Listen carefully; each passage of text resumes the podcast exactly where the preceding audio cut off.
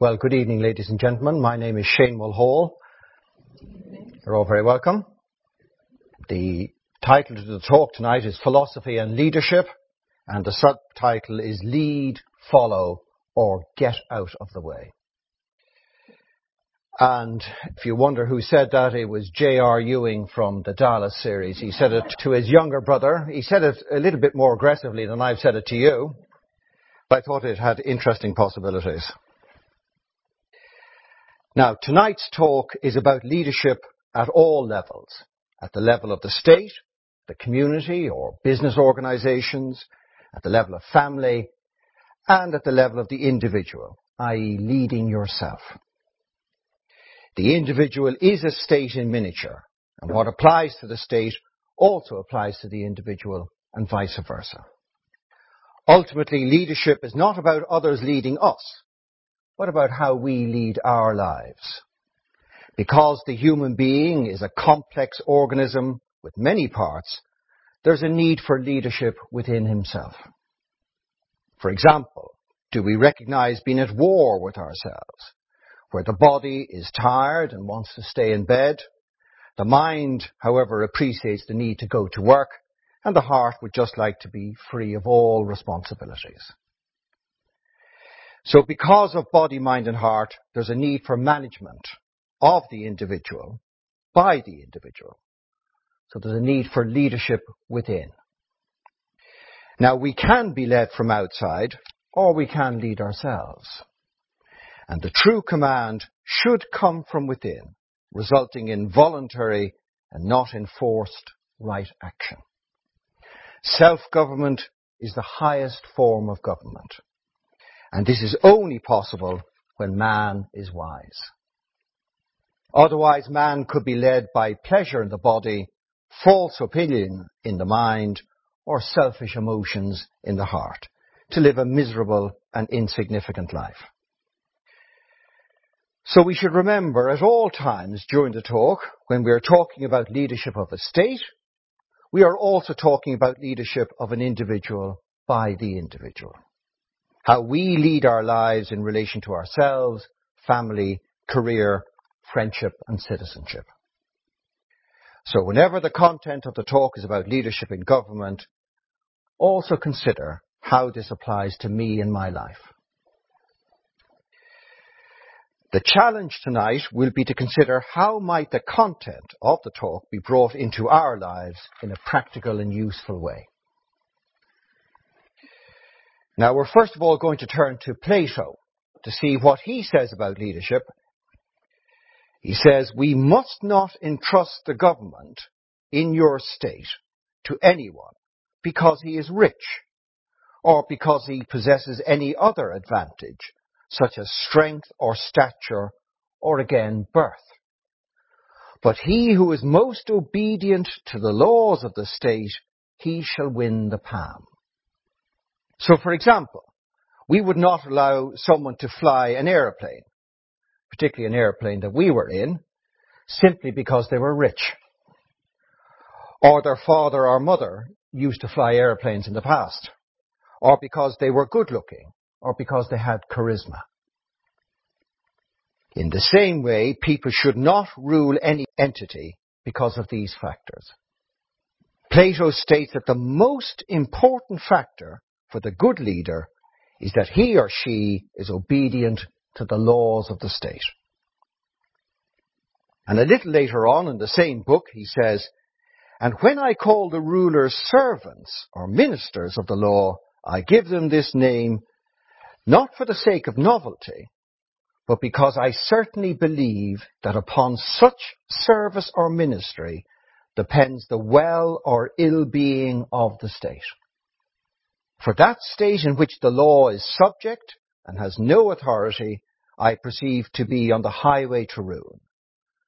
But I see that the state in which the law is above the rulers, and the rulers are the inferiors of the law, has salvation and every blessing which the gods can confer. So, according to Plato, a true leader is under authority, the authority of law. And there's the famous statement by John Acton power tends to corrupt and absolute power corrupts absolutely. So the question for us is, what law guides all our decisions and actions? What authority do we live under? Now the true leader is a follower, a follower of truth or wisdom. So to follow wisdom, one must be wise, and therefore there can be no true leadership without wisdom. When people express opinions on important matters, or even more importantly, when we express opinions on important matters, it's a good question to ask. What is my authority for such an opinion? Is it simply what I think or what I prefer? Is it based on some previous experience? Or does it have the authority of reason or love or law or scripture or the words of the wise? Now, Plato does not simply leave true leadership as one who obeys the laws of the state. He goes further. Marsilio Ficino, in one of his letters, says of Plato, Whilst most men usually congratulate their friends on attaining offices and honours, I pray to God on such occasions, craving divine grace for my friends, for I have learned from Plato that those arts which are concerned with personal welfare may sometimes be adequately directed by human wisdom, but that in the art which looks after the good of the state, the director is God himself and should be acknowledged as such. I have learned that to God belongs the care of all things, but especially of public and state affairs, and that human wisdom is not the governess, but rather the handmaid and servant of divine governance. And Marsilio Ficino quotes Plato in the letter as saying, just as without man, one beast cannot be successfully and rightly guided by another beast, so without God, man cannot be guided by man. So we should hear that again. Without God, man cannot be guided by man. Perhaps also we cannot truly guide our lives without God. Now the premier position of leadership in most states is prime minister. And prime means first and minister means servant. So the prime minister is the first servant of the country.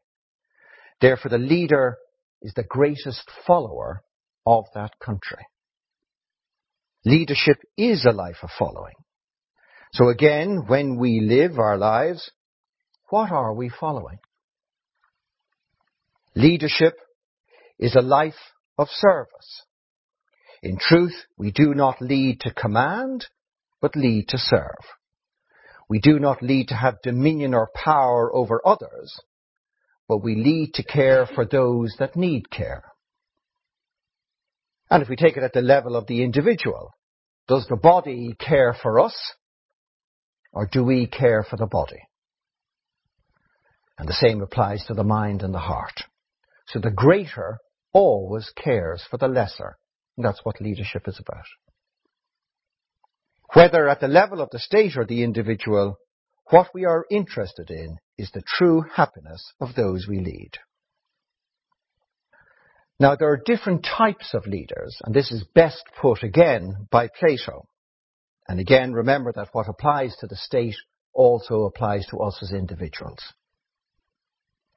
There may be democratic states, and there may be democratic people. The democrat could be ruling in us, or the tyrant, or the aristocrat. Now, there are five types of leader according to Plato. And they are in sequential decline. And you may be surprised to hear later on that democracy is the second lowest form of leadership. It ranks slightly ahead of tyranny. Right? According to Plato. So I think we'll be interested as to why this is so. He puts forward excellent arguments, as we might imagine. Now, Plato sets them out in their pure form. So I'm going to read a bit from what he said. It'll be set out in its pure form. Now, we're not going to see that in the world today. You don't see pure aristocracy, and you don't see pure democracy. What we experience is a mixture of a number of these types of leadership. But he sets them out in their pure form so that they become self-evident. Now, the highest form of leadership is aristocracy. This is not aristocracy as we ordinarily know it. So it's not being Lord this or the Earl of that or Duke so and so. And it's not inherited. Aristocracy means the rule of the best. The rule of the wise man or woman. So it is ruled by one. And he himself is ruled by one, i.e. by truth itself. Therefore there's no inner turmoil there are no internal divisions. He is at peace with himself and true to himself. He leads for all, and therefore there's unity in the state.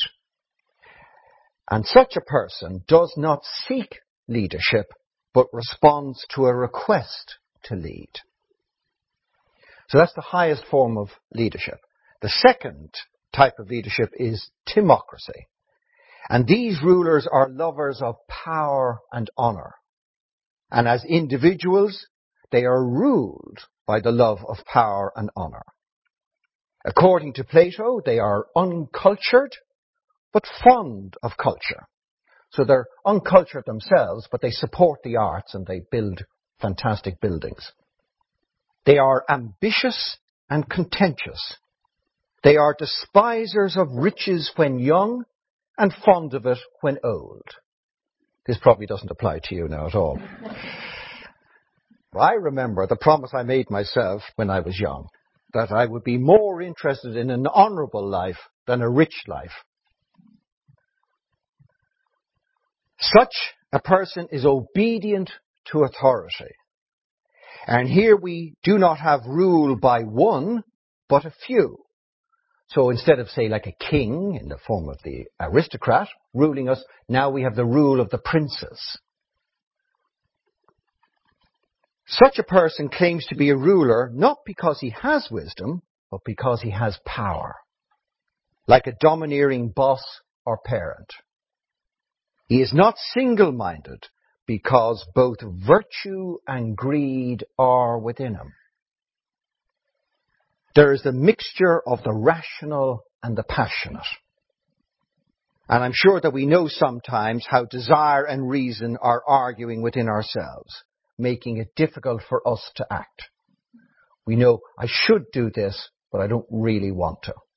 Like I should bring my mother to buy that wallpaper, but the third line's test is on and I don't want to do it. So do we recognize this inner conflict within ourselves on how to live our lives? Maybe the yearning for more money and at the same time yearning for the simple life. And just as there is some disunity in the individual, i.e. inner conflict as to how to live his life, there's also some disunity in such a state. So that is democracy. Now we move on to oligarchy. Here the individual is ruled by wealth and the accumulation thereof. In this state, the wealthy and not the wise rule. The rich have the power and the poor none. And as riches are honored, virtue is dishonored. And what is honored is cultivated, and that which has no honor is neglected. So there are two states in the one. There are the rich and the poor. And they are always conspiring against one another. Now, this is again something you probably won't recognize, but in such a state, the fondness of money leads to an unwillingness to pay taxes. Alright?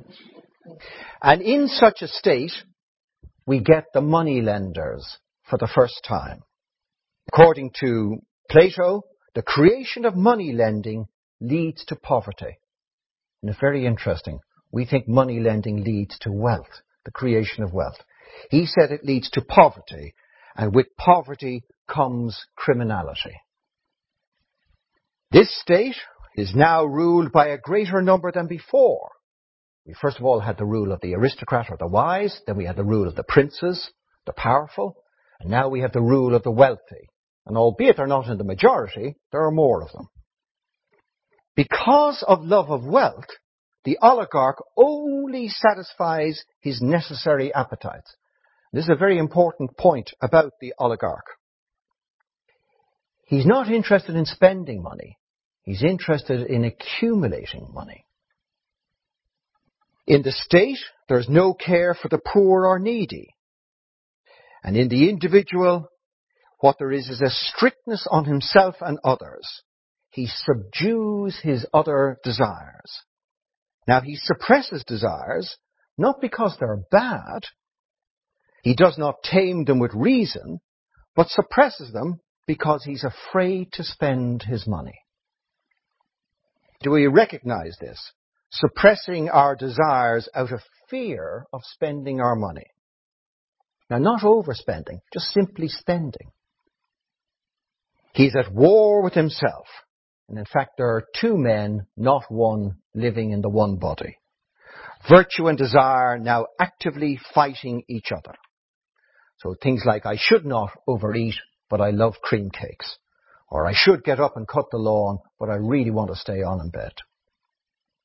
He is caught by the rigidity of his own ideas and yet cannot quell his desires. So then this oligarchy now declines to democracy. The love of wealth and the spirit of moderation cannot coexist. So next comes democracy. And here the care is only for money and the pleasure it buys. Leaders are now elected by lots, i.e. by the common vote. Wisdom is outvoted. We may think that's fantastic, that there is wisdom by lots, but if you were going to have a heart operation, and in the operating theatre there were three plumbers and one heart surgeon, you wouldn't be interested in a vote as to how the heart operation was to take place. You would want leadership by the wise and not by the common vote. But in democracy, we get the common vote and wisdom is outvoted. Actions are not based on principle, but based on pros and cons. In the democratic state, there's the greatest variety of natures because of the freedom. Therefore, we get multiplicity of religions and multiplicity of political parties. So we get coalitions and compromise government. The law falls into abeyance and there's multiplicity of laws. People break them and still remain free. It's now not possible to administer the law. There's so many of them. So concepts like zero tolerance come in and out of favour because we just cannot administer the law. And even if we do charge people, we let them out on bail. Leaders are afraid to lead. And it is difficult to lead the people because they are so varied in their demands. Governments form many committees and boards of inquiry to deal with difficult issues. The democratic individual says and does as he likes. He orders for himself his own life as he pleases. For him, all modes of life are equal. All are equal. And because all are equal, there's no respect for institutions, leaders, elders, teachers, and the religious. And the democratic man rejects all advice. All pleasures are alike. What was previously considered a perversion is now permissible. One thing is as good as another. So he does not need any advice. The move is from the school of necessity into the freedom to pursue useless and unnecessary pleasures. Now the democratic individual is always changing. He cannot stick to anything. One minute drinking excessive alcohol and the next minute a water drinker. Plato 2,500 years ago predicted this, that there would be excess alcohol and then water drinkers. So he knew that Perrier was going to come into existence. right? Imagine that. He also predicted, by the way, that people would spend lots of time in the gym. 2,500 years ago. Anyway. This person who one minute is drinking excessively and then becomes a water drinker, he's on the town on the Saturday night and he's in the gym on the Monday. His life is motley and manifold. He's never satisfied and is driven on by narrow desires. Again, this is what Plato says. In the democratic state, all relationships are inverted. Fathers fear sons. Teachers fear students. Leadership is from below. The leader fears the people and the pressure groups. Plato goes on to say that the young and the old become alike. The old are full of pleasantry and gaiety. They loathe to be thought morose or authoritative, particularly by the young. So the old adopt the manners of the young. They go to Rod Stewart concerts when they're 70, right? and behave like Egypts. Not only do relationships get inverted, but all values get inverted. This is quoting Plato. Listen to what he said two and a half thousand years ago. In democracy, modesty is called silliness. It's silly to be modest. You might have noticed there are assertive courses nowadays. There's no modesty courses. Right? Temperance is called unmanliness in the democratic state. Moderation is called meanness. Anarchy is called freedom. Waste, or that which is superfluous, is called magnificence. You know, 21 year old birthday parties that cost 50 grand. And people say magnificent. That sort of thing. Impudence is called courage. So you're courageous when you're cheeky to your parents as a young person. That sort of idea. People chaff impatiently at the least touch of authority. And in the end, they cease to care even for the law. This and the pursuit of personal freedom in the end leads to anarchy. Because once law goes out and we get this absolute desire for freedom, then the inevitable consequence is anarchy. So if you want to know what our future is, it's anarchy. As we pursue freedom more and more and more and neglect the laws, it will lead to anarchy. But anarchy cannot last too long. And with that, you get the tyrant.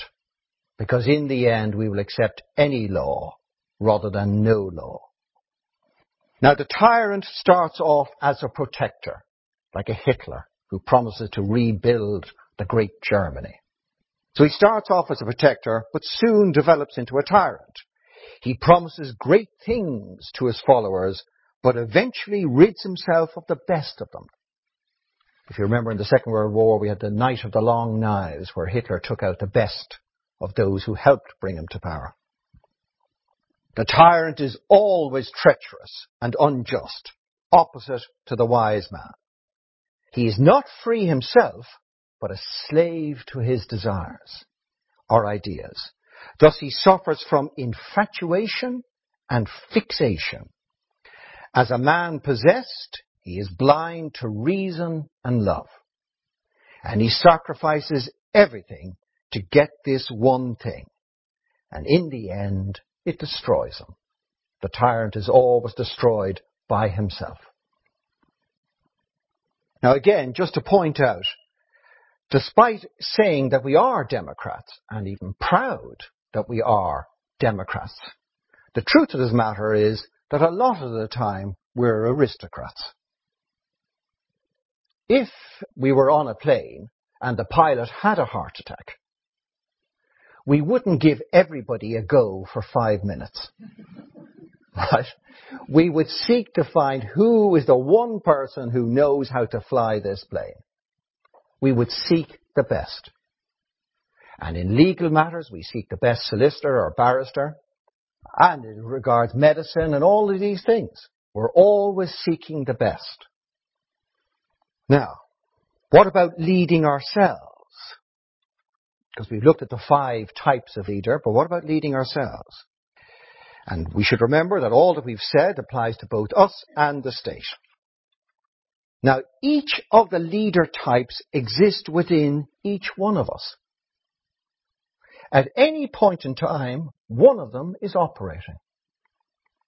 When aristocracy rules in us, we are ruled by the best in us, either reason or love. Our interest is the truth itself. When the timocrat rules in us, we are interested in power and honor. We are ruled by what most strongly operates in us, not what is most wise in us. When the oligarch rules in us, we are ruled by wealth. We act on the basis of what we can afford.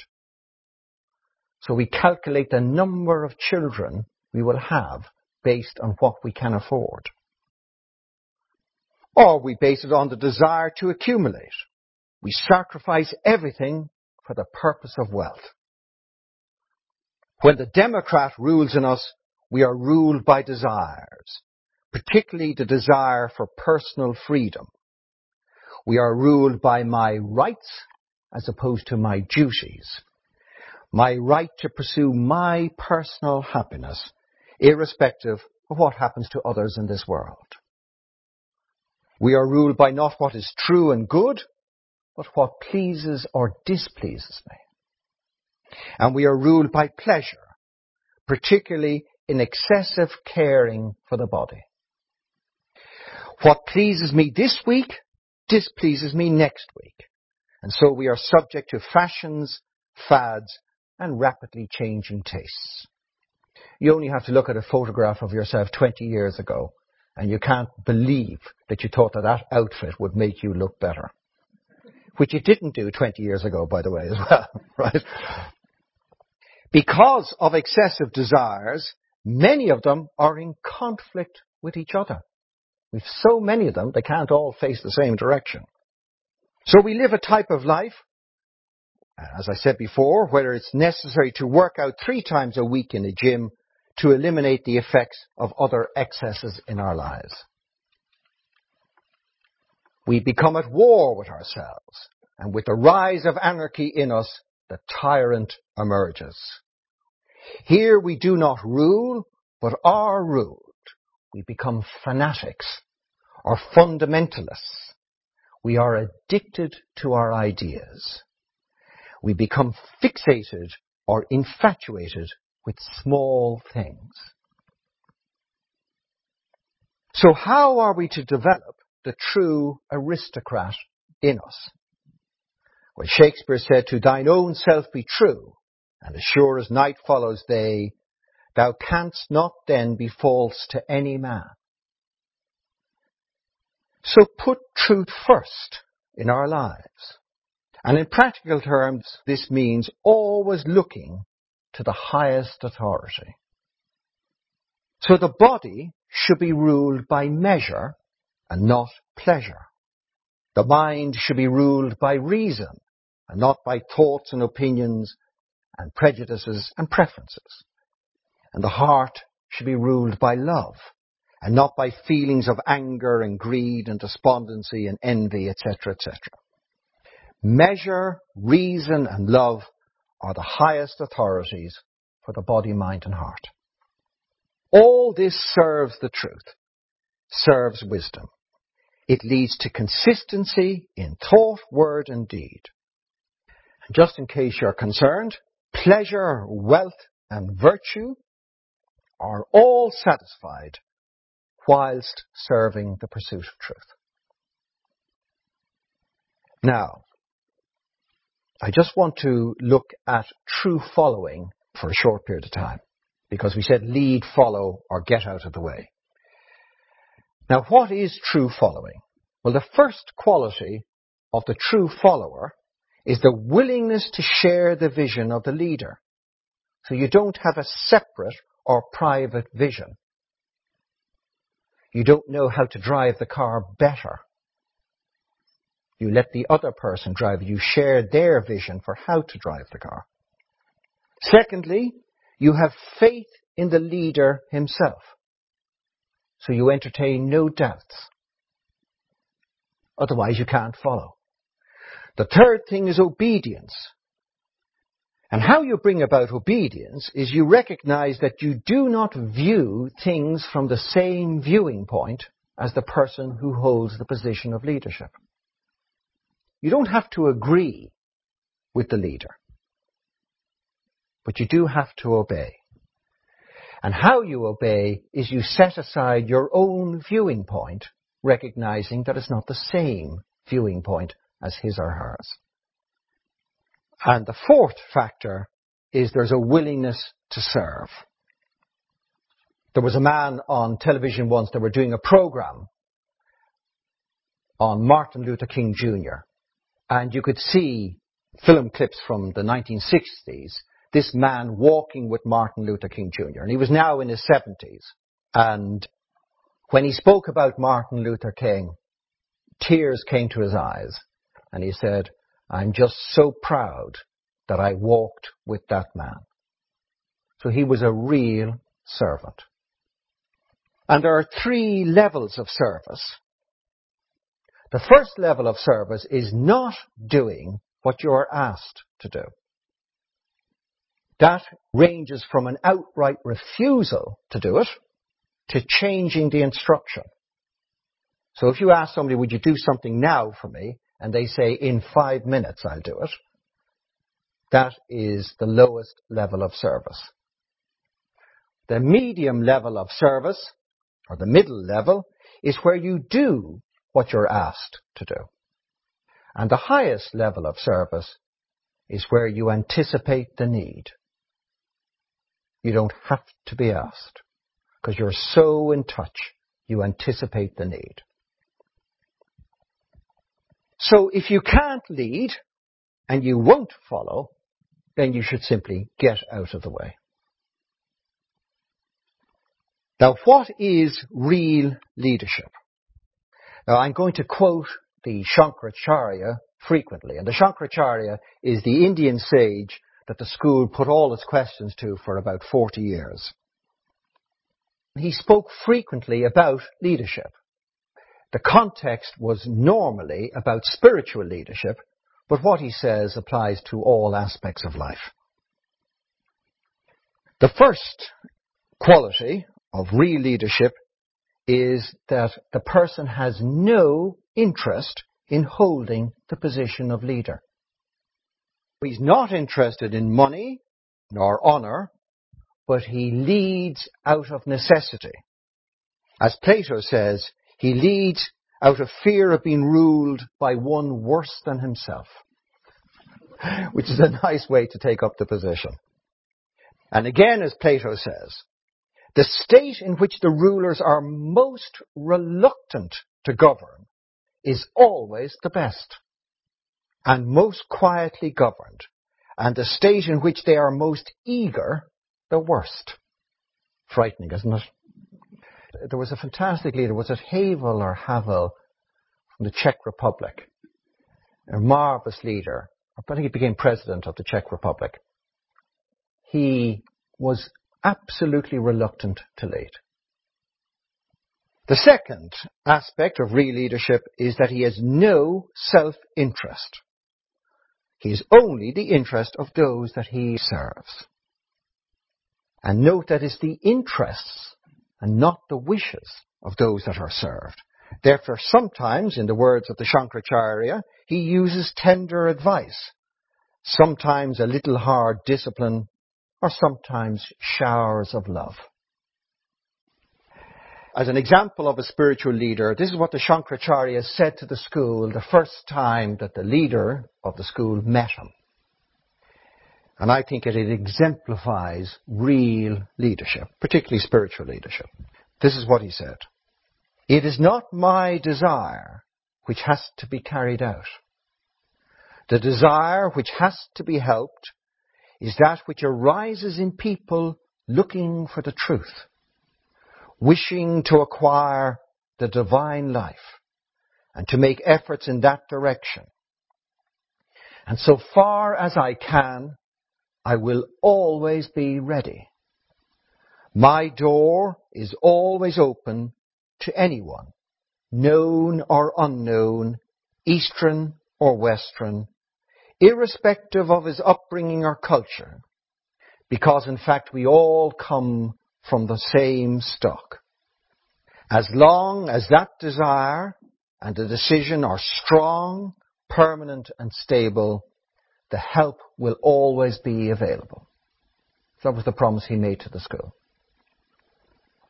The third factor is that real leadership means making it easy for others to follow. The Shankaracharya said with regard to spiritual leaders, the leaders have to find out the difficulties, obstacles, misleading alleyways, and clear the way so that those who are similarly disposed may easily go through that particular system and realize the self. They also provide enough knowledge how to surmount the difficulties and transcend the obstacles. The fourth factor is that for there to be leadership within the worldly context, the leader must have both idealism of spirit and action. And again, the Shankaracharya said, men with responsibility have some idealism, and they use this knowledge to uplift the community and nation to progress and prosperity.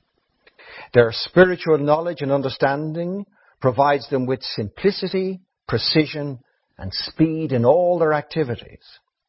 Whatever is their volition or vocation, the simplicity of their approach to any problem the precision and resolution of their work, and speed with which they accomplish and complete the work in hand brings about success.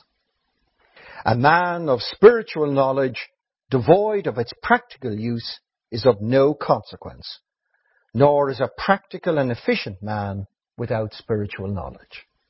My good wishes are for those who have both idealism of spirit and action.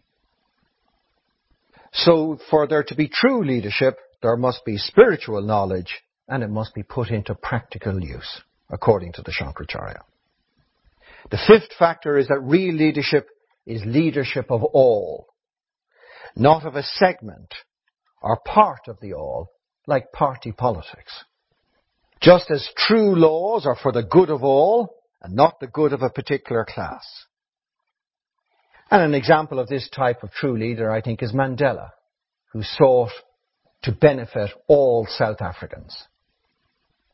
Thus, real leadership means support of all and impartiality towards all.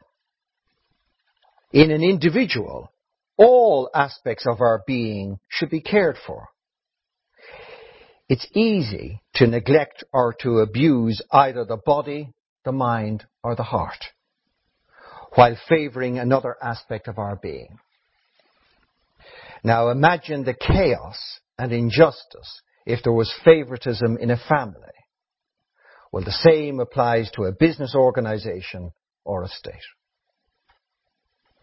The sixth factor is that real leadership means operating at the highest level.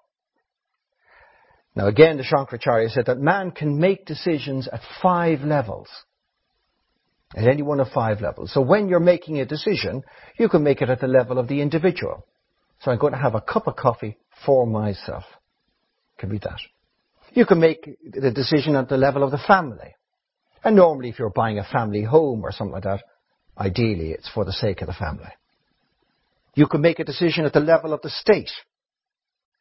I've gone a number of times to South Africa and met a number of young people there. And it would warm your heart to meet some of the young people that I met. Because a number of them said to me, that they were picking their careers on the basis of what their country needed. So one man said to me that he was going to become a judge because South Africa needed wise and honest judges.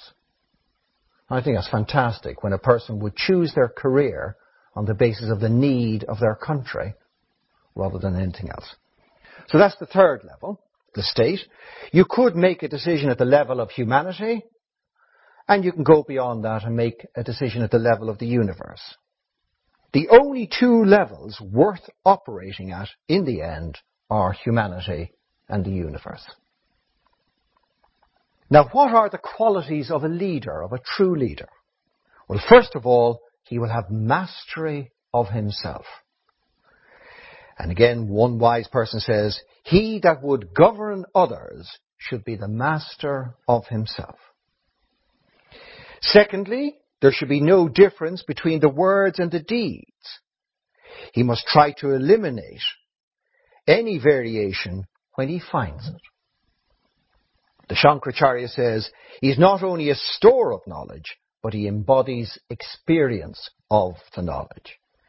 The behavior of leaders must be straightforward and clear. There should be no deception, ambiguity, desire to outwit, or incompleteness. And if there is any difference or deception in the words and deeds, the result will be such that words will be lost and deeds, i.e. misdeeds, will be copied. It's like saying to your children, you are never, ever, ever to lie.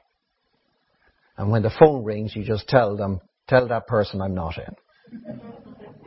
the words are lost and the misdeeds are copied. If those who follow are to be uplifted, it will be more from what leaders do and less from what they say. The third quality of a real leader is abundance of energy.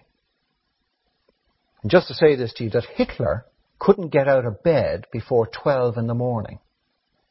And if he had got out of bed before 12 in the morning, D-Day may not have been successful because they couldn't ring him to tell him that the Allies were landing until 12 o'clock. So it gave them whatever it was, four or five or six hours before he made a decision as to what to do.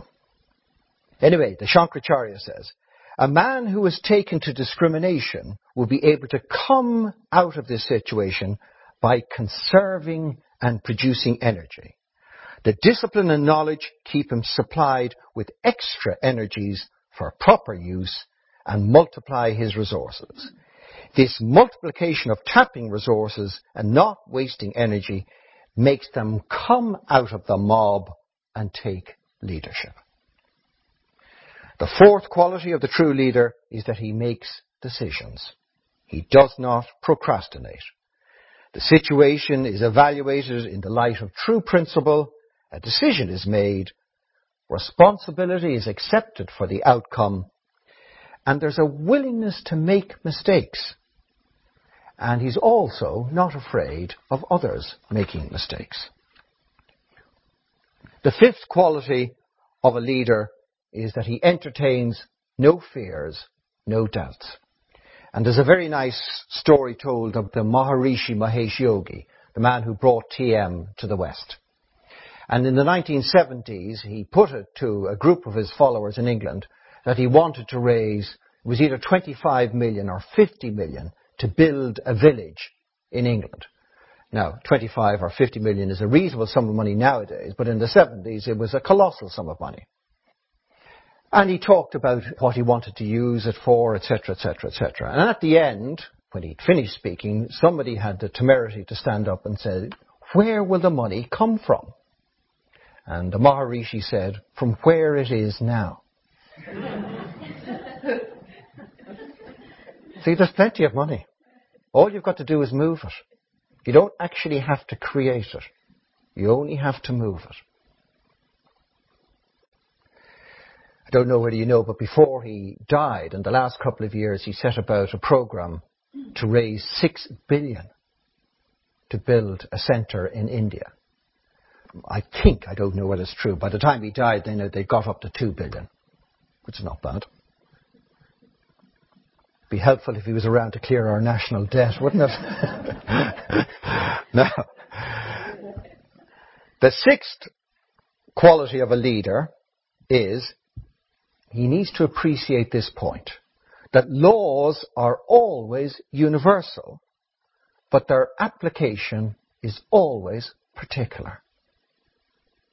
So the leader must have rational ingenuity in order to be able to apply the law intelligently.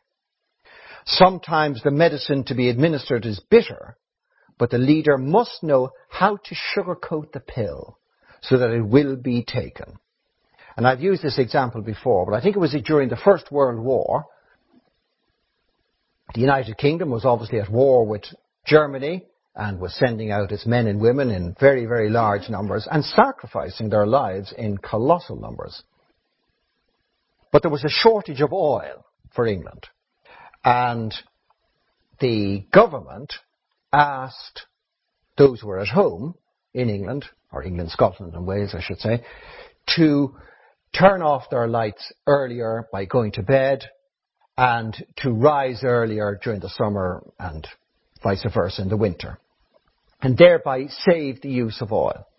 Now England was sacrificing millions of young men and women but do you think the people could get out of bed? They couldn't do it at all. So one civil servant had an idea. He said, we'll change the clocks. So he put the clocks back and forward an hour. And that's where it came from. And when he put the clocks back an hour, 50 million people got up an hour earlier and went to bed an hour earlier. Fantastic, isn't it? That's rational ingenuity. If you want another nice one, I heard about this with some very polluted river in Germany, one of the major rivers now, but I just can't remember the name of it.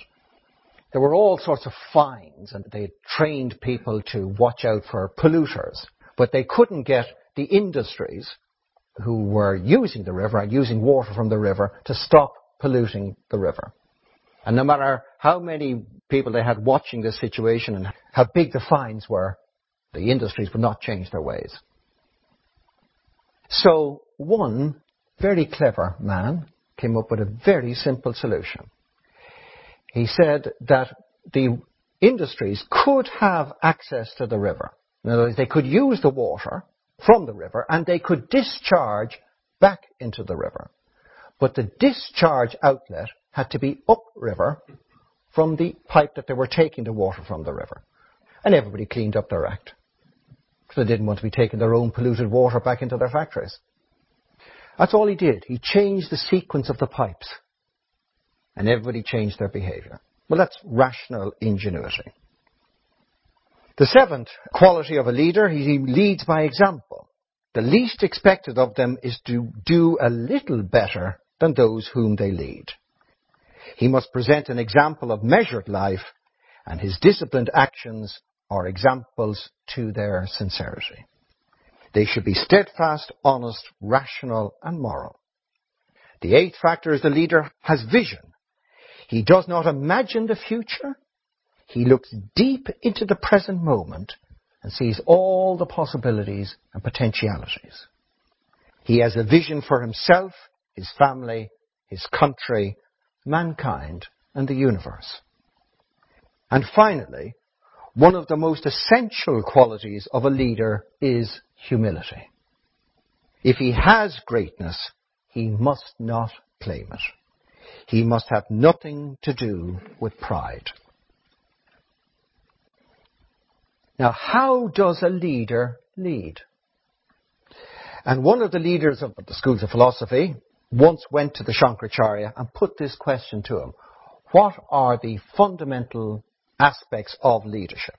And the Shankaracharya said, purity of thought and the availability of enthusiasm to implement those thoughts are the two basic requirements to run any institution. And I presuppose them to be there. There is the third element, all those who seek truth or development and realization of the self and come to you come only with one vision, and that is to realize their self. You are also there for the same purpose, Thus there should be no difference between you and anyone else who comes to your school. Your development is their development, and their development is your development. Give them all those opportunities which you would like for your own self. Give everything that you enjoy yourself. Be one with them. If this is made possible, the natural course will keep all of you together and you will advance in your work and those for whom you are responsible will also advance. Equality of opportunity must be provided. If anyone feels the opposite, he will be left behind. So this can be summarized as three factors. First of all, there's purity of thought, which means that the truth is the only thing that matters. Secondly, there's availability of enthusiasm, which means that others are energized by you to carry out the vision. And thirdly, everyone is treated as your own self. So you may not have any friends. And nobody is left behind. Thus there is no criticism. Interestingly enough, Jesus at the Last Supper, having given all his teaching for three years and given the highest teaching at the Last Supper, he gave a third commandment to his apostles. And interestingly enough, people think of only the two great commandments, but seem to forget the third one. Now he gave it to them when they were about to start their mission, if you want to put it like that. The new commandment that he gave them, that ye love one another as I have loved you. Now, if you could imagine 12 men arguing with each other as they set off on their mission, they would have achieved nothing. When people love one another, they can establish a world religion that up to a billion people follow to a greater or lesser degree. In terms of people, we always work with what we have. So we never work against people's natures. If people like to make decisions slowly, let them make their decisions slowly. Don't be clicking your fingers at them and saying, come on, come on always work with the nature of the person. You never reject a person as they are, but work with them.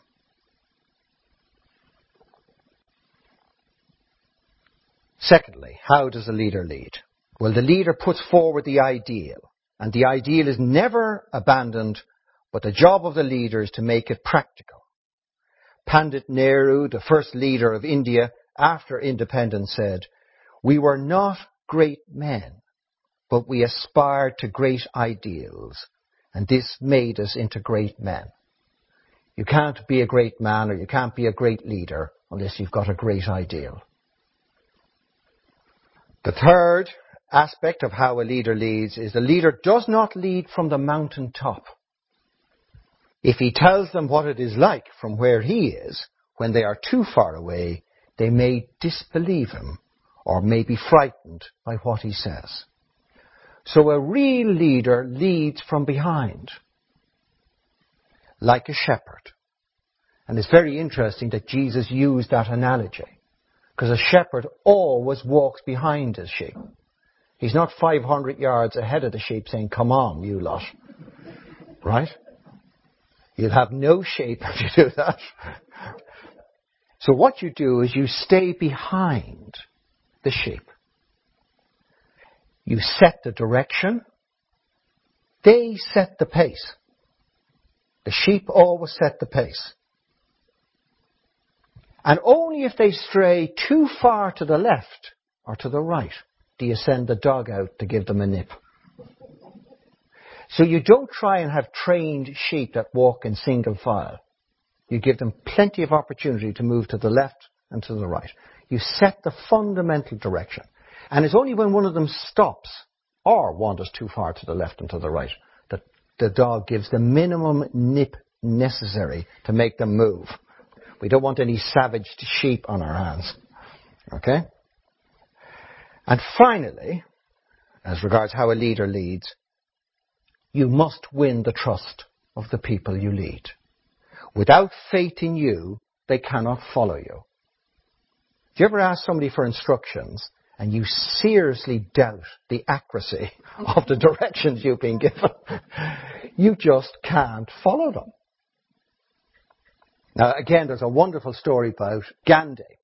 I may have the percentage wrong, but it's not that relevant. Quite soon after India became independent, and the Indians were obviously ruling themselves, one of the politicians came to Gandhi and said, the people do not trust us. So Gandhi gave him a piece of very practical advice. He said, reduce your salaries to one third of what they are now and do exactly the same job, and they will trust you. And that's what they did. You might like to tell your TD that story. now, very briefly, I want to just say what is not leading. So the pursuit of ambition, power, gain or fame has no part to play in true leadership. Non-decision making by over-democratization, i.e. taking the opinions of all into account, or by procrastination in the form of tribunals and inquiries, etc., is not leadership. Sometimes people postpone making a decision by seeking the advice of increasing numbers of people. And all you do is you get a variety of opinions and you've no energy to do anything. The third aspect that is not leading is preferential treatment of followers. Jobs for the lads. Alright? The fourth factor is considering yourself superior. Again, it's very important this. In this creation, there is equality of being and inequality of function. So never think that you are a superior being to another person, because you're not. You're neither inferior as well. You have equality of being, but there is inequality of function. So a general has more authority than a sergeant. You must always be willing to do whatever you're asking others to do. The fifth factor that's not true leadership is the refusal to delegate. Others need to grow and they grow with responsibility and experience. Without delegation, you become the limit. And the sixth factor is thinking that you can systemize out the need for leadership so that if you set it all up, you'll be able to withdraw. No matter how good the system is, there's always a need for leadership. And the seventh factor is you must have nothing to do with compromise and expediency. You must never replace true principle. The key is finding the practical application without diluting the principle. Now, the solution for our own lives and the solution for this or any other country is natural aristocracy.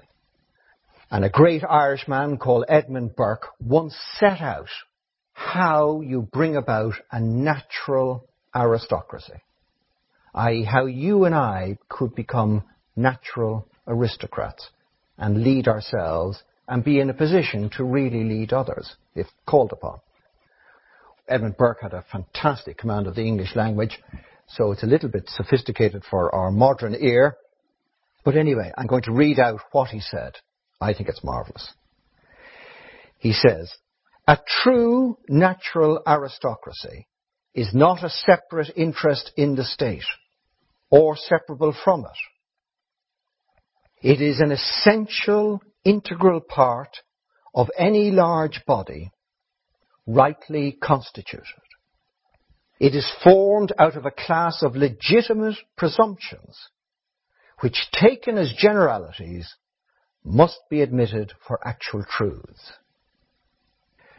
To be bred in a place of estimation to see nothing low and sordid from one's infancy, to be taught to respect oneself, to be habituated to the censorial inspection of the public eye, to look early to public opinion, to stand upon such elevated ground as to be enabled to take a large view of the widespread and infinitely diversified combinations of men and affairs in a large society.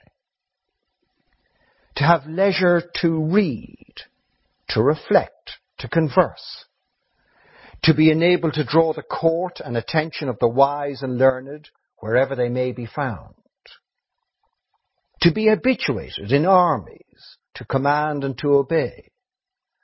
To be taught to despise danger in the pursuit of honor and duty. To be formed to the greatest degree of vigilance, foresight and circumspection in a state of things in which no fault is committed with impunity and the slightest mistake draws on the most ruinous consequences. To be led to a guarded and regulated conduct from a sense that you are considered as an instructor of your fellow citizens in their highest concerns, and that you act as a reconciler between God and man. To be employed as an administrator of law and justice, and to be thereby amongst the first benefactors of mankind, to be a professor of high science, or of liberal and ingenuous art, to be amongst rich traders who from their success are presumed to have sharp and vigorous understandings, and to possess the virtues of diligence, order, constancy and regularity, and to have cultivated an habitual regard to commutative justice. These are the circumstances of men that form what I should call a natural aristocracy, without which there is no nation. Men qualified in the manner I have just described form in nature, as she operates in the common modification of society, the leading guiding and governing part. It is the soul to the body without which the man does not exist. So to conclude, firstly, there is no point in looking for others to lead us to truth. We may get help on the way, but in the end, we must lead ourselves. No one else can do it for us. To lead ourselves is to become wise, to become a natural aristocrat. And secondly, if this country of ours is to play its full part in the world, we must create a natural aristocracy. Everyone in this room has the natural aristocrat residing in them. It must be honored, it must be fed, and it must be developed. Good company, the words of the wise, and meditation will allow the natural aristocrat to flourish in all of us. And without the development of natural aristocracy, our lives will not be fulfilled and true leadership will not rule this country.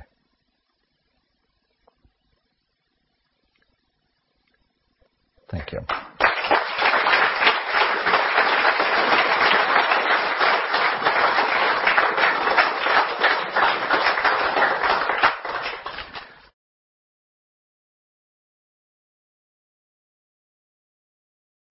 What questions would you like to ask? I heard all these altruistic ideas, and Yes. then I heard rational ingenuity and sweetening the pill to get people to do something that they might otherwise not really want to do. And then I wasn't sure if this was altruistic. You know, in that there was the ideal of truth, there was the down the line sort of wanting the truth, and then Yes. there was this deviation from the absolute truth where you sweeten the pill and you do the rational ingenuity, like, as you said, um, the examples of moving the pipe up the stream, or what was the other one where you The clock's back. the time, the clocks, which I actually was uh, amazed to hear because I thought it was to do with the school children going to school all my life. So maybe you could expand on why it's still okay to do that. Right. if that's okay. That's fine. To lead properly, you must always meet the follower where the follower is. So you will find, say, in the teachings of Christ, he spoke his teaching at different levels depending on who he was speaking to. On certain occasions, he took his disciples up into the mountain and spoke to them. So he gave the common teaching to the common people, and if you want to call it the higher teaching to his inner circle. So it's an act of compassion. It's not manipulation or something like that. It's like with a child. If a child asks you, what is school like?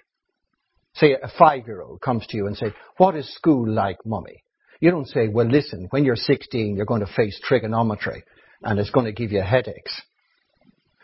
Because that's too far away from the child. You say, look, you're going to go in, you're going to draw eggs and colour them in and you'll play games and this sort of thing. So it's an act of compassion to meet the follower where they're at. When they become more developed, then you can speak more directly to them. Again, if I can just take from the Bible, at one stage Jesus said to his disciples, Ye must eat my body and drink my blood. And it says in the Bible, half of those who had followed him up to that point turned away and never followed him again. So they couldn't take it at a very direct level. That's why you got all the parables and all the nice stories. That's the same point. You always look to the capacity of the receiver and pitch it at that capacity. Now, not in an arrogant, superior sort of way, but in a way that helps the person to make their move.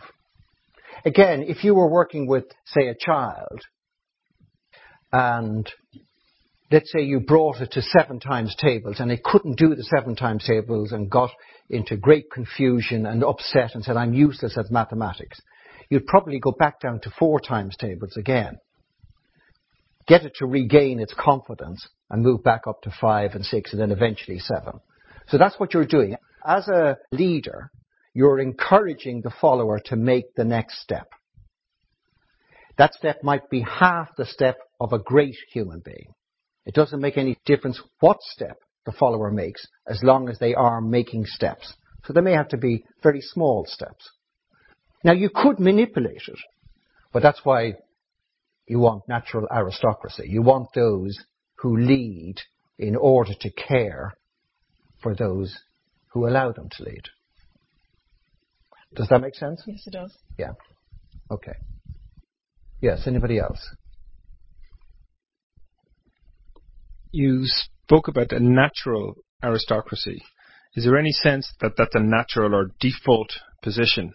That the default leadership would be that style of leadership, or does it take work do you have to actively seek out a natural aristocracy, or is the, uh, the aristocracy that you speak of is it natural in itself? Will it come out eventually? It won't come out without development.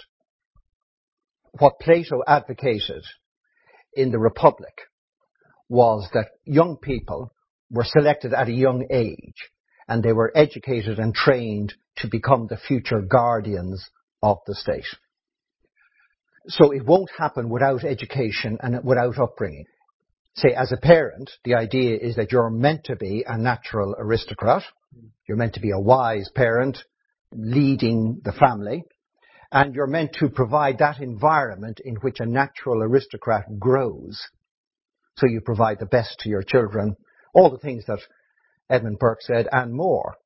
And what you'll find is that if a person is reared well, natural aristocracy develops in them. You get natural leaders. And you'll find that the real leaders will come from that because people will want real leaders. But in a democracy, they don't necessarily see that. No, they may not see it. The way that Plato puts it, now he doesn't use these words, but fundamentally if you're a democratic man, you will elect a democratic leader. You elect your own type. in the end, you get the government or the leaders that you deserve.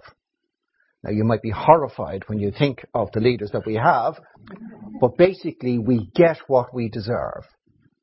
And there's another magnificent point made by Edmund Burke.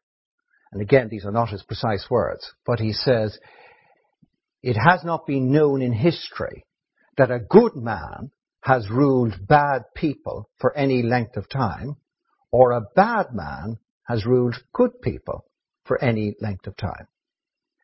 So when you see a tyranny, for example, ruling a country for a long period of time, or a tyrannical wife or mother or a tyrannical husband or father for a long period of time, you have to look to those who are ruled. You have to look to them. Why are they accepting it?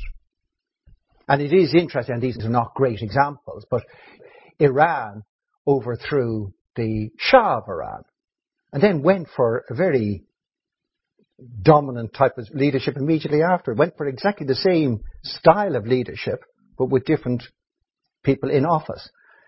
When the Tsar of Russia was killed, the communism that took over was a very dictatorial communism. You go for your own type. So it could be argued, let's say an aristocratic man or woman emerged in Ireland, we wouldn't be able to handle them. We'd probably crucify them. You wouldn't be able to take them. We would want them to be democratic. Now, if they had rational ingenuity, they could perhaps persuade us, show that it was for the best. But it would take greatness. If the people are fundamentally democratic, it's going to take greatness to get them to accept natural aristocracy. In the end, it all comes back to you and me. That you and I have to develop as human beings. And that in our spheres of influence, so you say you as father, you as businessman, that you, if you find yourself in a position of leadership, lead wisely. And slowly but surely, it all rises. Thank you. Okay. The lady behind like you can't really argue with what you propose because it is altruistic and it's holistic and it's excellent. My wife would try now. Well, well, one would just wonder how that mentality and body and heart and mind copes when it comes up with what we might call the street, the Machiavellian, the yeah. predatory, the clever, the power brokers. It probably helps to know it when you see it, but in defeating it, is there not a need for being as gentle as the lamb, but also as wily as the fox, which brings you into their game? Yes. And I think that that's what most of us play out, those of us that are in the competitive world of business and what I call the street. Okay. Well, the Shankaracharya would have a completely different viewing point. What he said is to fight a devil, you don't have to become a devil. At all times, you must maintain your standards. Now, however, say you have the devil in front of you, the Machiavellian type of creature, you've got to meet them as a Machiavellian type of creature. And the Shankaracharya told a story from the East which deals with this. And it's about this snake. Do you know the story about the snake? All right, okay. Well, there's this snake and he's a very bad character. So he's always running after the people of the village and trying to poison them and things like this. And they're all terrified of him. Anyway, a wise man comes by, sees the behavior of the snake and reprimands him for his wicked, wicked behavior and tells him that he must not bite people. So the snake really takes this advice on, sees the goodness in the wise man and is so influenced, decides that he's going to reform his ways. So he no longer attacks anybody quite as a mouse, as they would say.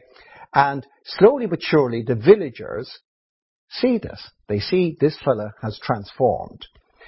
So the young boys of the village begin to start to throw stones at him, attack him, and stick him with a stick and all that. So we now have this bloodied and bruised snake who's really having an awful time of it, but doesn't inject venom into anybody. Anyway, in order to bring this very miserable story to an end, the, the, the, wise man comes back, as they always do, because nobody ever gets the advice right the first time. So he comes back, he sees the sorry state of the snake, and he asks what happened. And the snake said, look, I, I've taken your advice, and look what's happened to me. I'm in bits. And the wise man said to him, I told you not to bite. I didn't tell you not to hiss. All right. So, you're allowed hiss, but you can't bite. That's very, very important. Your bluff will be called No. if, if people think you're just hissing and N- that you they have won't no know. teeth. They won't call the bluff. Remember Clint Eastwood and Dirty Harry? I meant to watch it the other night, but Yes. I Do did- watch it. okay. You'll see what the punk did. Okay. It's a very important thing. The Shankaracharya was asked about this.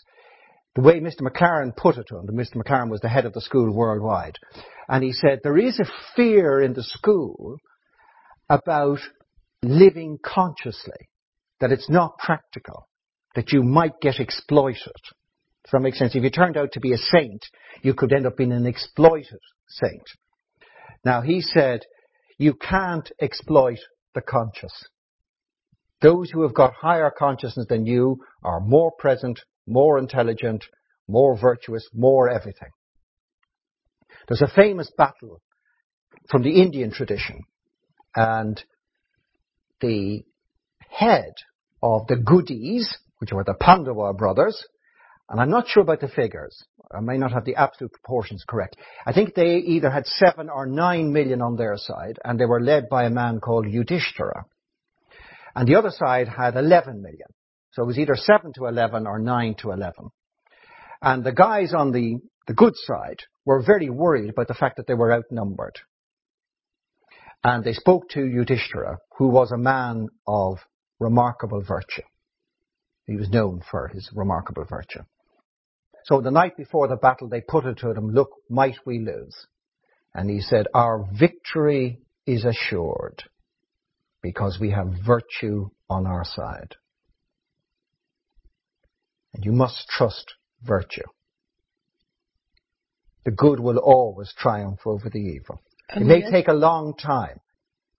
If you don't trust in goodness or virtue or sticking to what you know to be true, you will capitulate. You will become an expedient person. And when you become an expedient person, most of your followers will leave you. There was no shortage of volunteers for Martin Luther King Jr. There was no shortage of volunteers for Mandela. If you take Mother Teresa as well, there's a- waiting list to join her order. It's not exactly the same in other orders. Again, Martin Luther King Jr.'s widow said, if you're willing to serve a cause greater than your own, you'll never be alone. Fantastic, isn't it? You'll never be alone. That's the way it is. Criminals always self-destruct, by the way. They always self-destruct. In the end, the mafia have to take out their own. Because they're evil. Whereas good people unite. So don't become a Machiavellian. The interesting thing is ask yourself, anybody here like a Machiavellian plumber? or a Machiavellian solicitor or a Machiavellian anything? Well, we don't want these things. Even, by the way, the mafia don't want Machiavellian lawyers. They want honest lawyers they can trust. so give people what they want. Yes. Anybody else?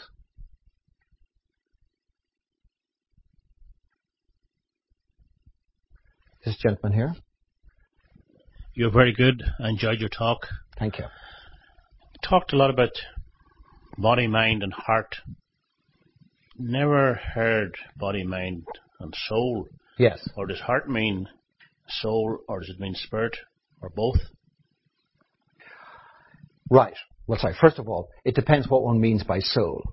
Plato described soul as every aspect of man that was not body.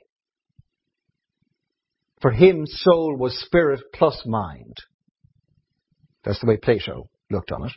Some people see soul as spirit only, i.e., there's body, mind, heart, and let's say spirit.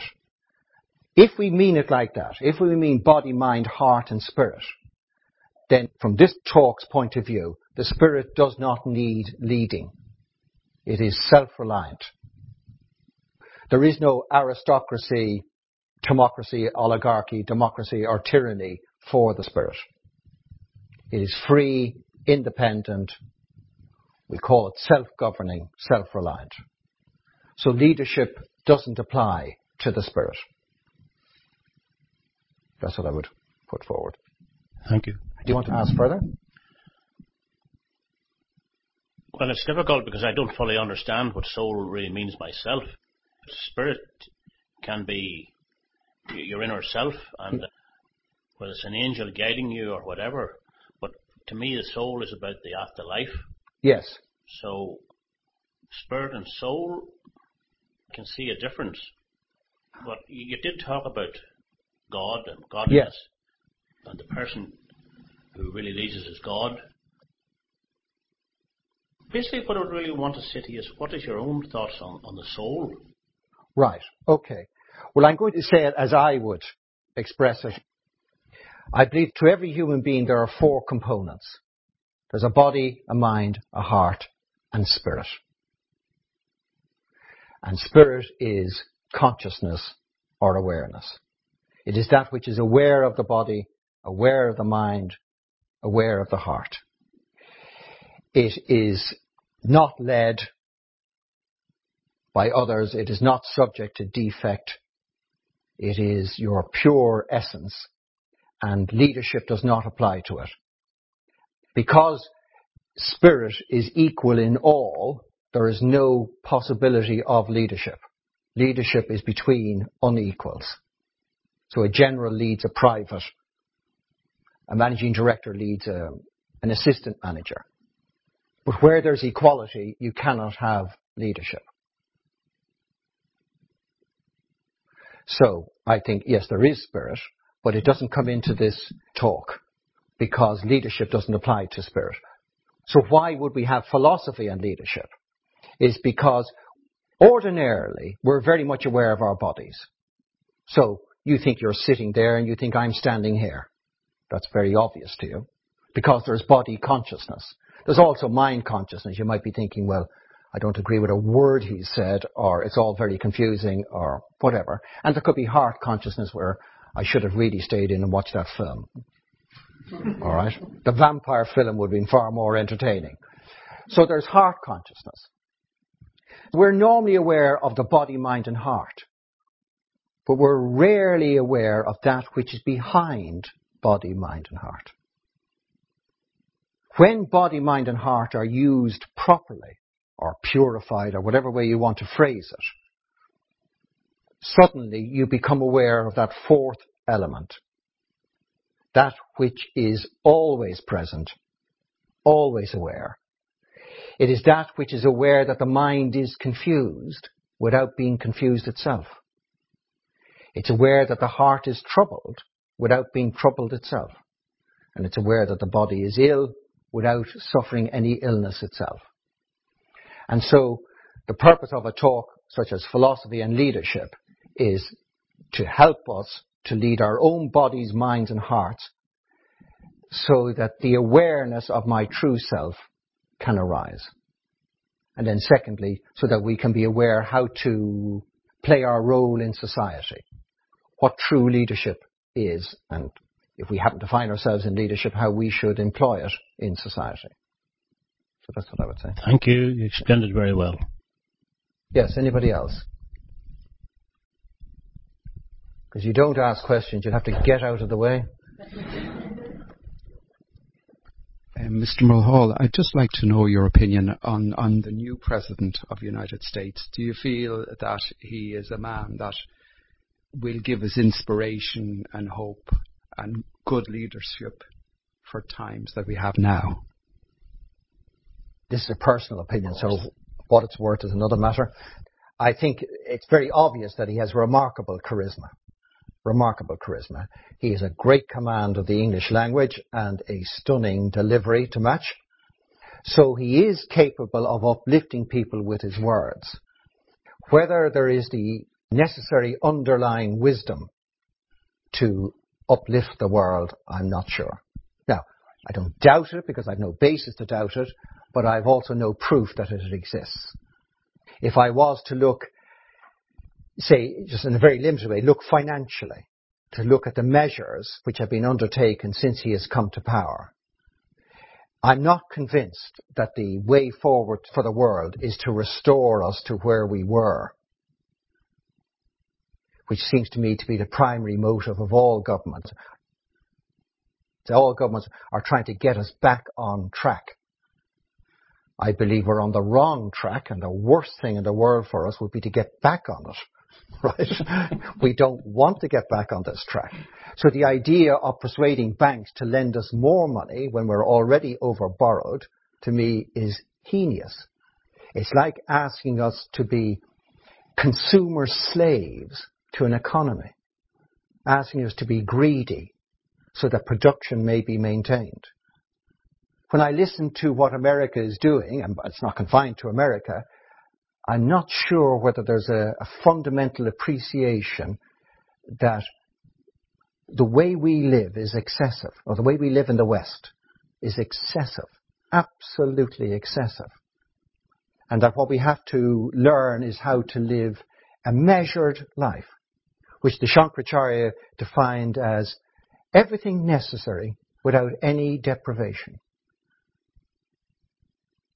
I don't think that's the message.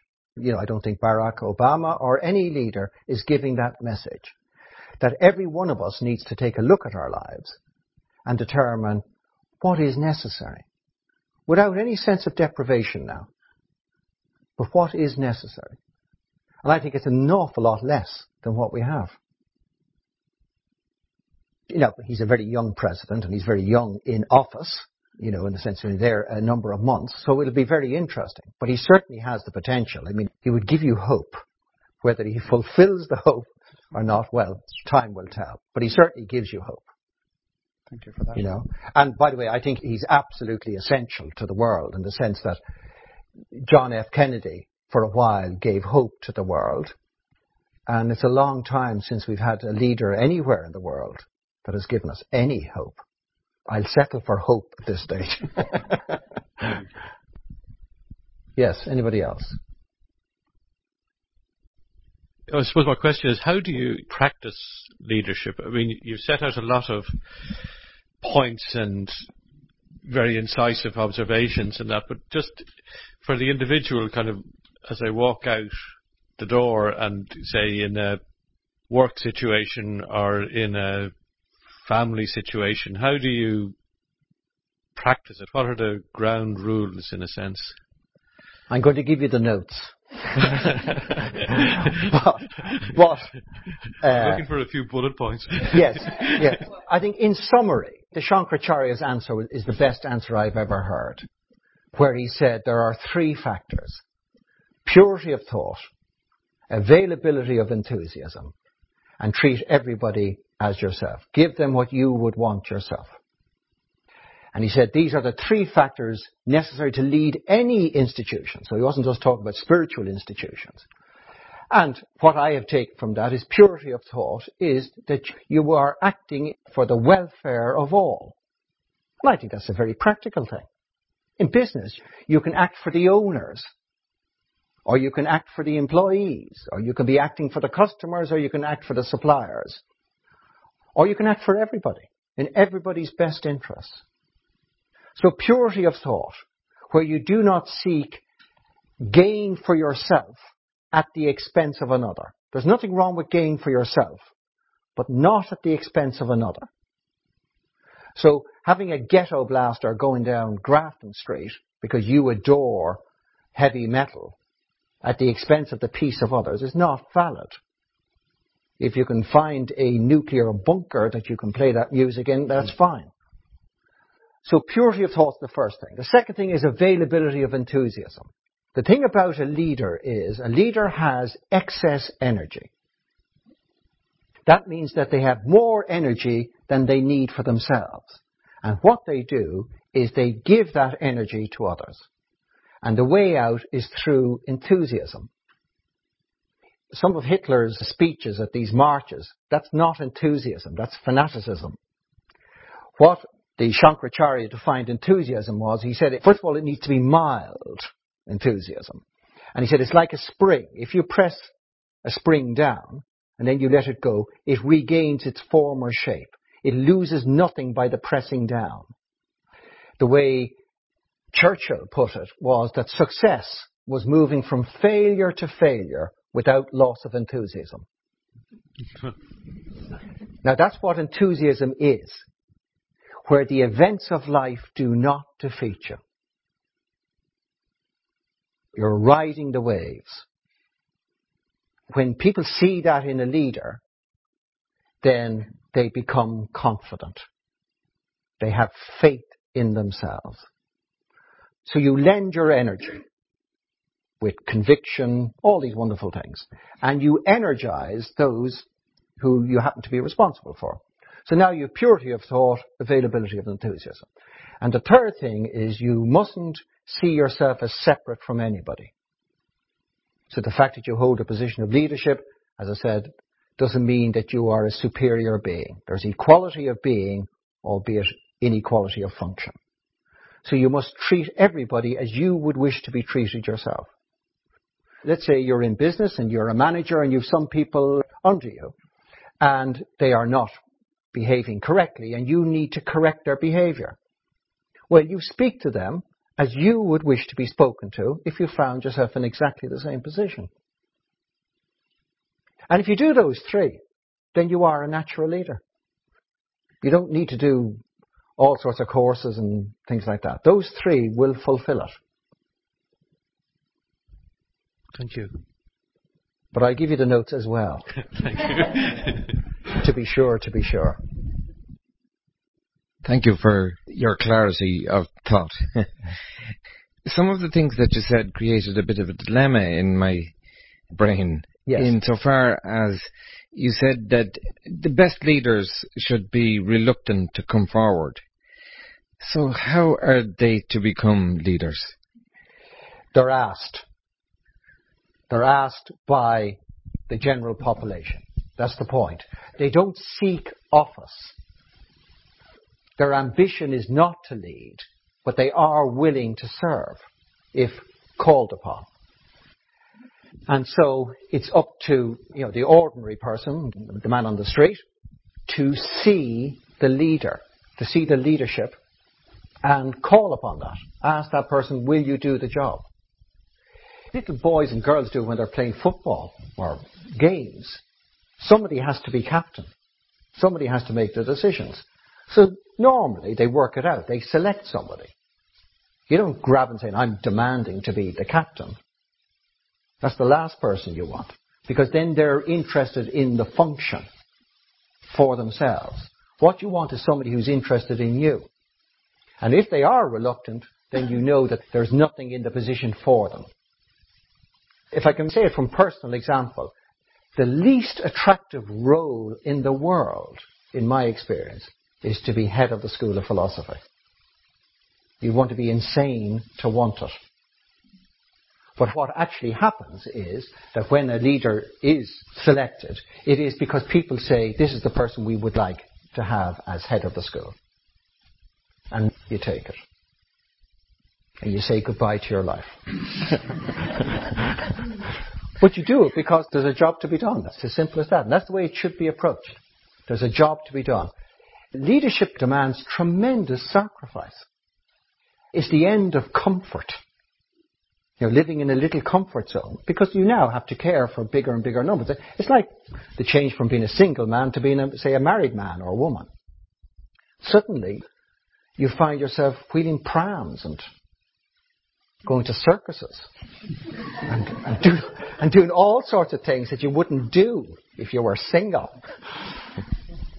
So leadership is all about sacrifice. There's nothing in it for you. And the person who realizes that, then that's the person to ask. But you have to ask them. So in a way you could say that the selection of the aristocrat is through a democratic process. You could say that. I'm not a historian by any stretch of the imagination at all. But my understanding of the English system of inheritance was to the eldest son. And so titles were passed on. In the Celtic tradition, it was the rule of the best. So if you were the chieftain of a particular clan, it didn't mean that your son or daughter necessarily became the next chieftain. Let's say you were the chieftain and you were dying, they would look to the best.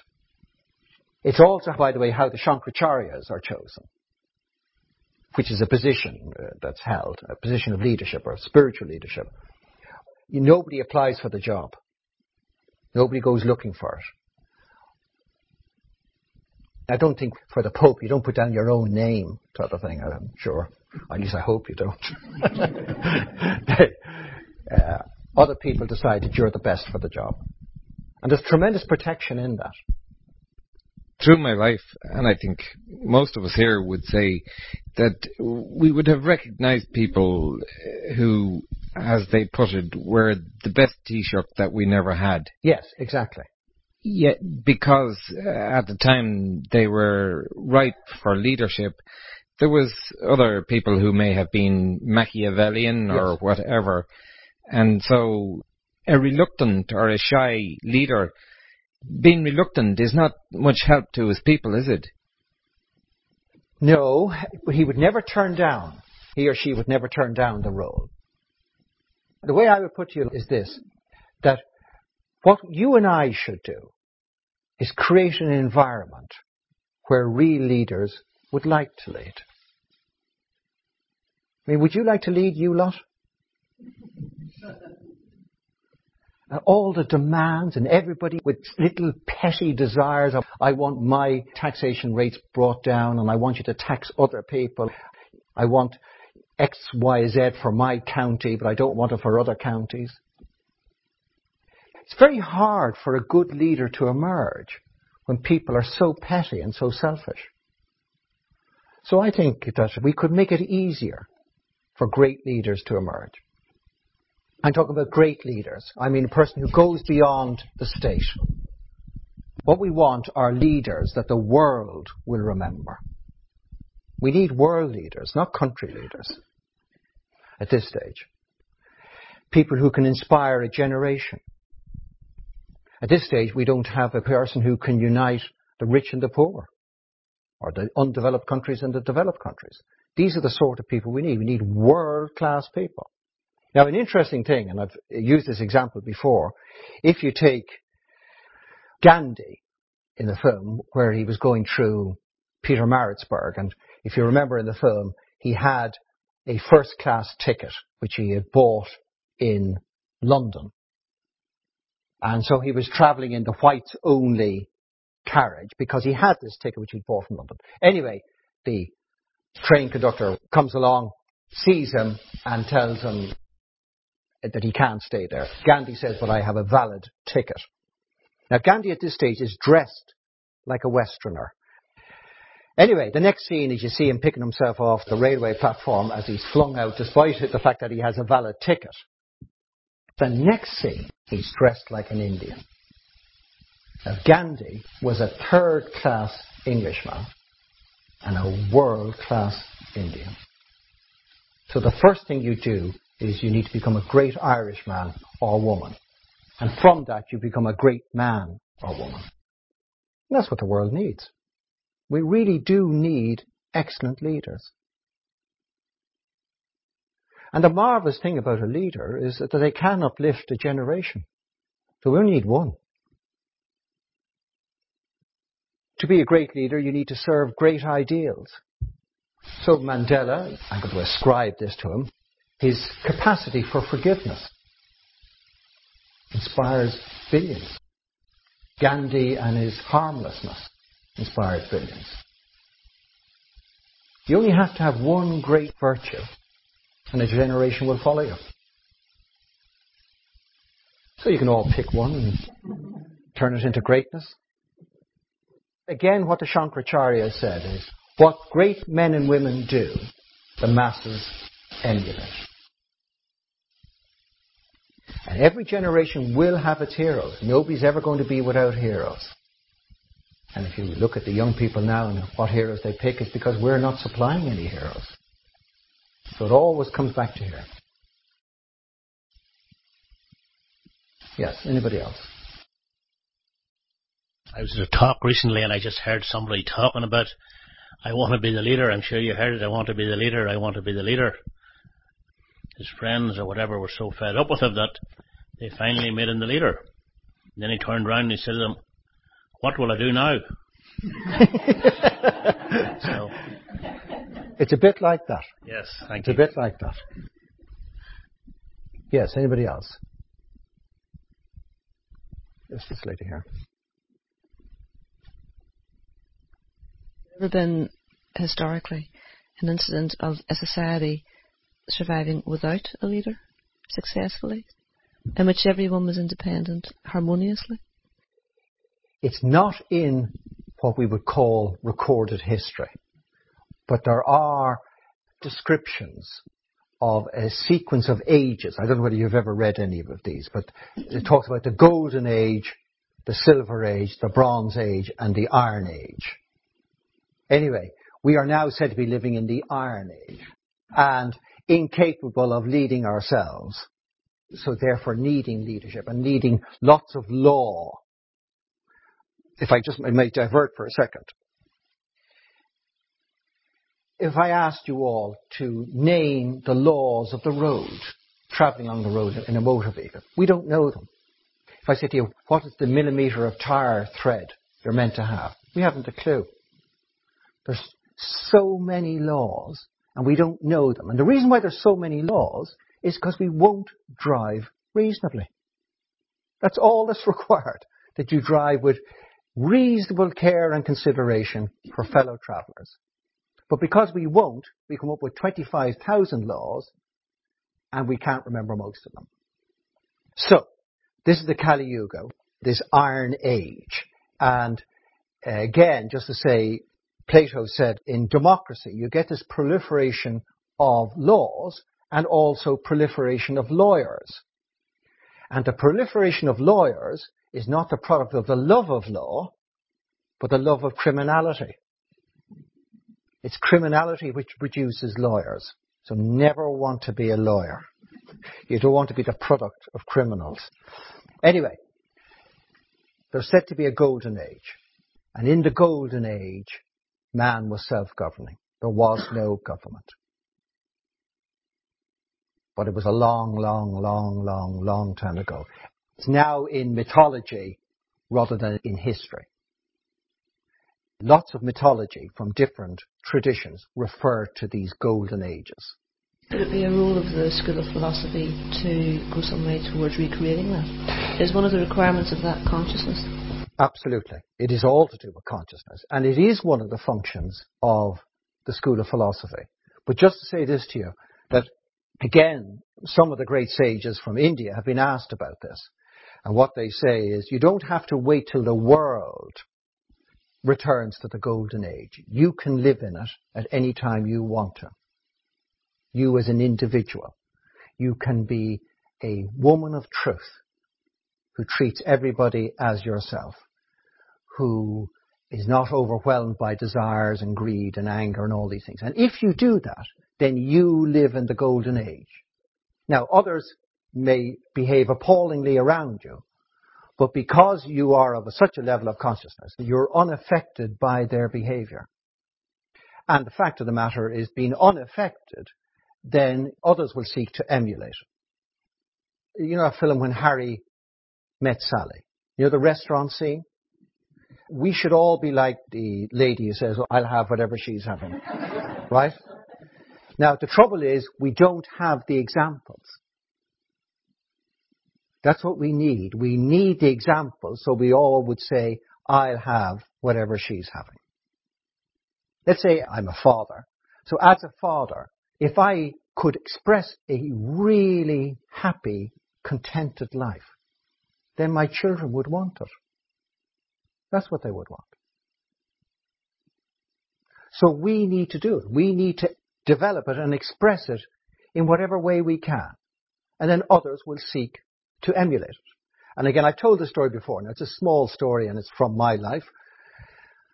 I used to advise two men in business. We used to meet, let's say, every fortnight or every month. And there was a meeting coming up on, let's say, a Wednesday, and I said to them, I can't attend. So you two go ahead with the meeting. And both of them said no, that if I wasn't going to be there, they weren't going to have the meeting. I said, but look, let's look at the agenda. There's nothing particularly significant to decide on or that.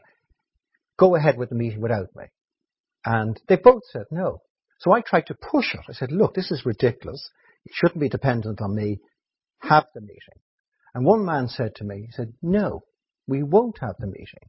We're more honest when you're in the room. Now that's what you want.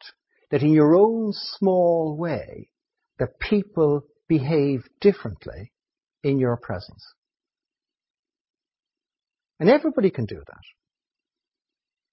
And then ideally, they also behave well when you're not in their presence. We can all raise our own standards. We can all become more naturally aristocratic and rely on the power of example. If the golden age is not going to come for X hundreds of thousands or millions of years, so what? One final question. Yes, absolutely. And I know it probably requires a very long answer that you don't have time for, but could you tell me, in your opinion, how we fell from grace from the golden age? Again, the Shankaracharya answered.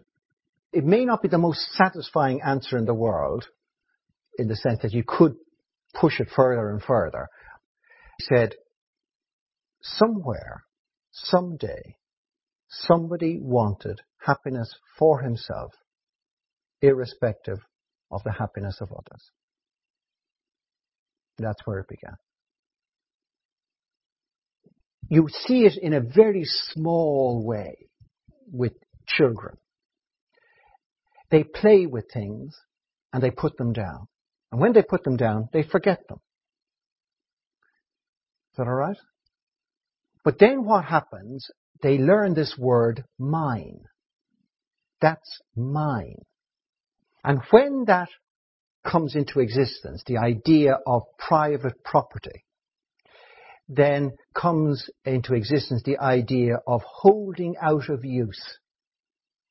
So what happens is we make it the little boy and he's playing with his train set and he's very happy playing with his train set and his teddy is behind him and he's unaware that teddy is there. So he's completely happy in himself playing with his train set. And then he looks around and his sister has picked up Teddy and is now really having a lot of fun with Teddy. So what he does is he grabs it from her and says, it's mine. And he sticks it under his arm as he still tries to work the train set. So he's getting nothing from it himself, but he will not let others use it. And that's the horrors of private property it leads to abuse. And you watch children, I mean, in the end, he sticks a scissors through Teddy and takes out all the eyes and ears and things like that. If you ask him why, why do you do it? He says, because it's mine. I have the right to. When a child is very, very small, if it goes down the street and it sees a bicycle, it brings it home with it. This is not a thief in the making. This is simply the child sees the universe as his. The entire universe belongs to him. And what we do is we educate him into thinking, no, the vast, vast, vast majority doesn't belong to you. You've got Teddy and a train set. That's it. Right? And when you're reduced from the entire universe to a Teddy and a train set, you become very mean because you've only got two things. And that's what happens. We move from universality to misery with this idea that that's my little bit. It's in fencing off your little farm of possessions, you cut yourself off from the vast majority. And we do it with possessions and we do it with love. So the child initially loves everybody. But he learns that he, sh- he should really just love brother and sister and mother and father. And from about 16 onwards, he should go on some insane search for somebody that might spend the rest of their lives with him. That's it. Started off loving everybody. It's a story of love for all to love for about five or six. And in the end, you have to get a dog to get some affection. you know? yeah, right. That sense of lack that you were speaking about there. That sense of? Lack. Yes. It's a sort of a psychological need in people who have experienced this sort of childhood to constantly be searching for what it is what they're searching for is the leader in themselves. And they project that onto other people. Absolutely. When will it ever end? Really, the starting point is excellent parenting. That's the starting point.